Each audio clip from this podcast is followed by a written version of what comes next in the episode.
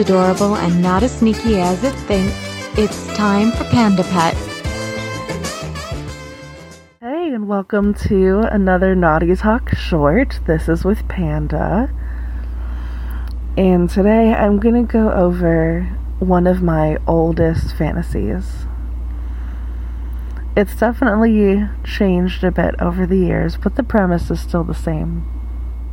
If you know my work or have seen any of Hypnostory and I's classes, you know I love surprises.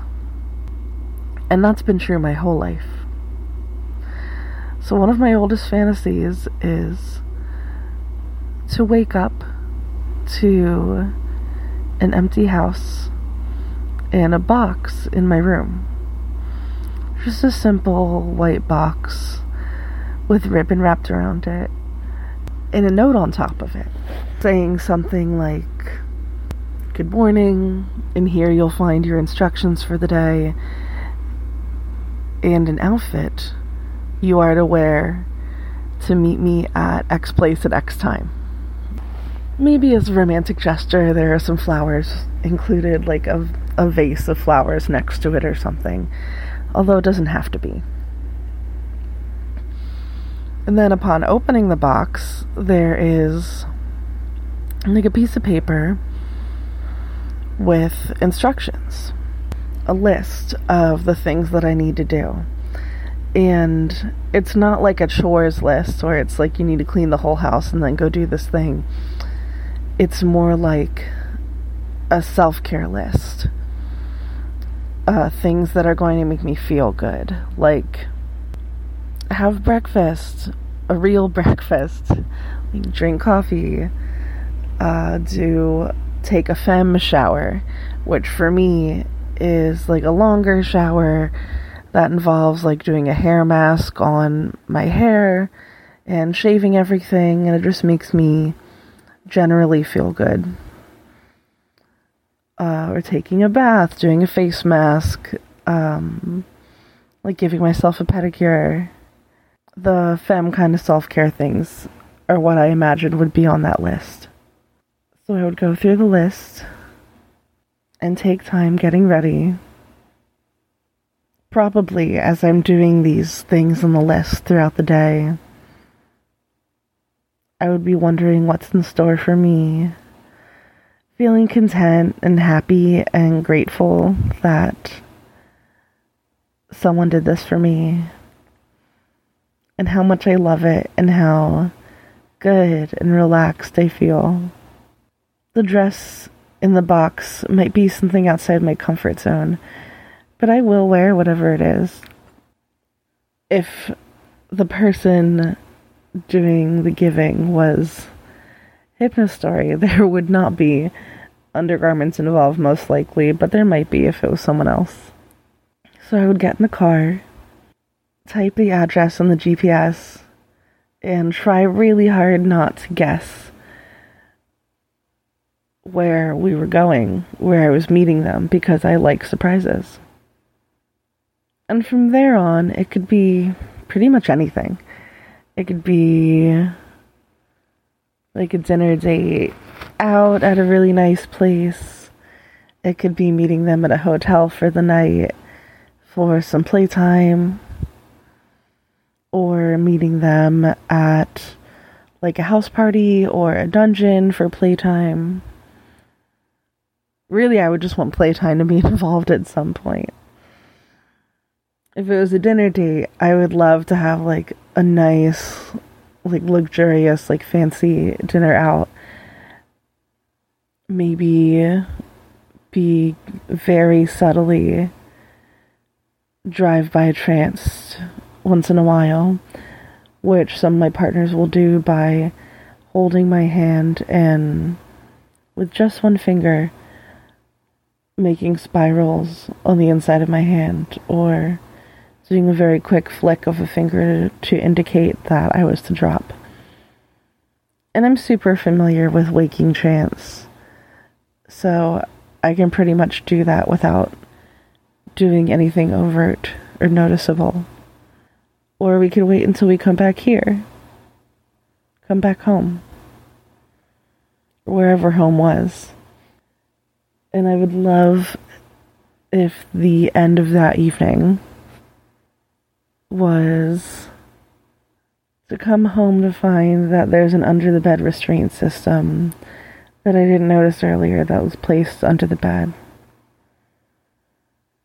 That I'm tied down in some fashion, stripped, and used in whatever way that was.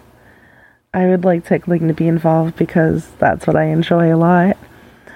Sexy things, of course, trance, of course. I would love some sensation play. Really, pretty much anything from there on out. But that is kind of like an ideal day fantasy I've had in my head for a long time. I know some iteration of it will happen at some point. A few of my partners have definitely been interested in doing it. It's just we haven't gotten there yet.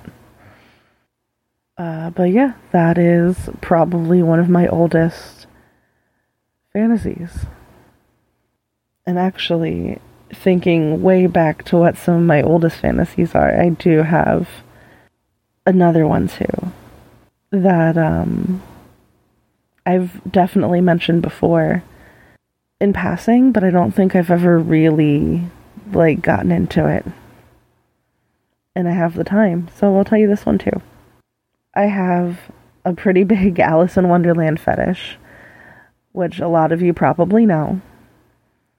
Uh, specifically around identifying as Alice, this lost little girl exploring this world with curiosity and creativity and wonder.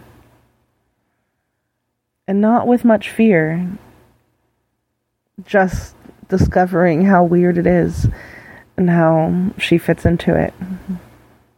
But one of my oldest, oldest fantasies is this one. I don't know how I got there, but I'm somehow impossibly tied between four poles.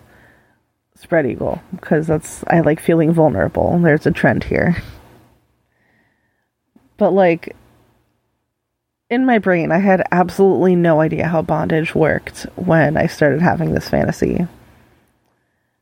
So, each limb is tied to a pole, which I now know would be either like impossible or kill me or break me in some way.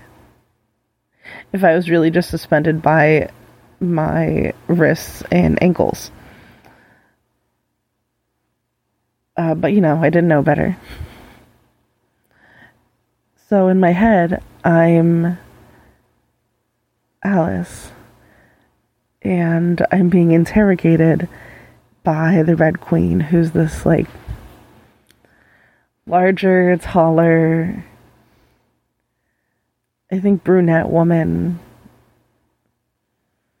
who just has this air of confidence and knows that I'm in an impossible situation, but is mocking me and pretending like she doesn't know that. She's asking me riddles that have no answer. And when I don't know the answer to them, then she takes a feather from somewhere and starts running it over my body and tickling me. Because again this is one of my bigger fantasies uh, and bigger kinks. And you know eventually when you tickle somebody with a feather in case you didn't know if that person happens to be turned on while it's happening and you happen to go tickle parts of that body that are turned on, it might get a little wet. Such is the case with me. In case you didn't know, pussy tickling is a thing and it is like exquisitely torturous and delightful. So in my fantasy, she tickles on and around my pussy at some point and then the feather gets like really limp because it will. So she has to hose me off with this like teeny tiny hose that's like, you know, directed at sensitive areas already. And that it kind of goes in this loop of being humiliated a little bit and mocked and teased and orgasm tortured. And that's kind of the loop in my head and doesn't really have like a strong beginning or end in mind. It's just like this delightfully torturous experience. So I hope these weren't too explicit for anyone. I didn't realize until afterwards. I should have given a warning. Uh, but we'll put a warning in the description for sure. And I hope you will join us for a full episode next week. And thanks for listening.